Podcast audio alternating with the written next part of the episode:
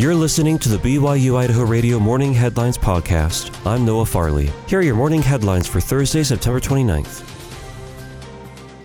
As Suicide Prevention and Awareness Month comes to an end, the city of Pocatello has unveiled a new park bench dedicated to those who have lost friends and loved ones to suicide. Local News 8 reports the Angel Hope Bench at Centennial Park is a symbol of remembrance, love, and hope.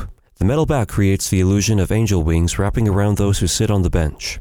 The unveiling was hosted by the city and the Community Suicide Prevention Group. This bench is the third one in East Idaho and was designed by local artist Carrie Wildman.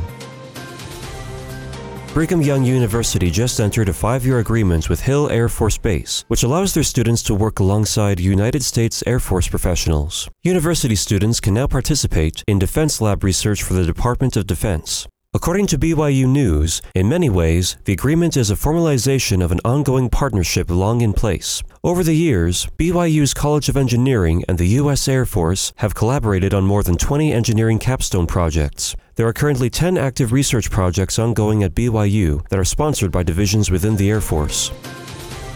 The JR Simplot Company is investigating what caused a ammonia leak Tuesday morning. The leak shut down the Pocatello plant. East Idaho News reports employees were evacuated as soon as the leak was detected, and all ammonia distribution was immediately shut down. Two contracted employees were treated for minor injuries after the leak, one who received bruises during the evacuation, and one for braking problems. They've both been cleared and released. Simplot is working with both internal and external safety agencies to find the cause of the leak. Until then, work at the plant has been suspended.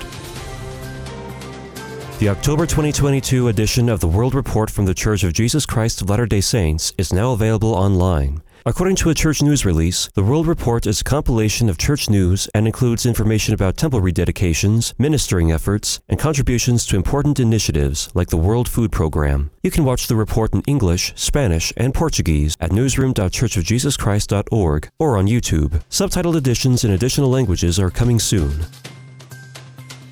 Thanks for listening to the morning headlines for Thursday, September 29th, 2022. I'm Noah Farley. You can catch more news, interviews, and great content on our podcast feed. Just ask Alexa, Google, or Siri to play the latest BYU Idaho Radio podcast, or listen to us for free on your favorite podcast app like Apple Podcasts, Google Podcasts, Spotify, SoundCloud, or Stitcher. This is BYU Idaho Radio.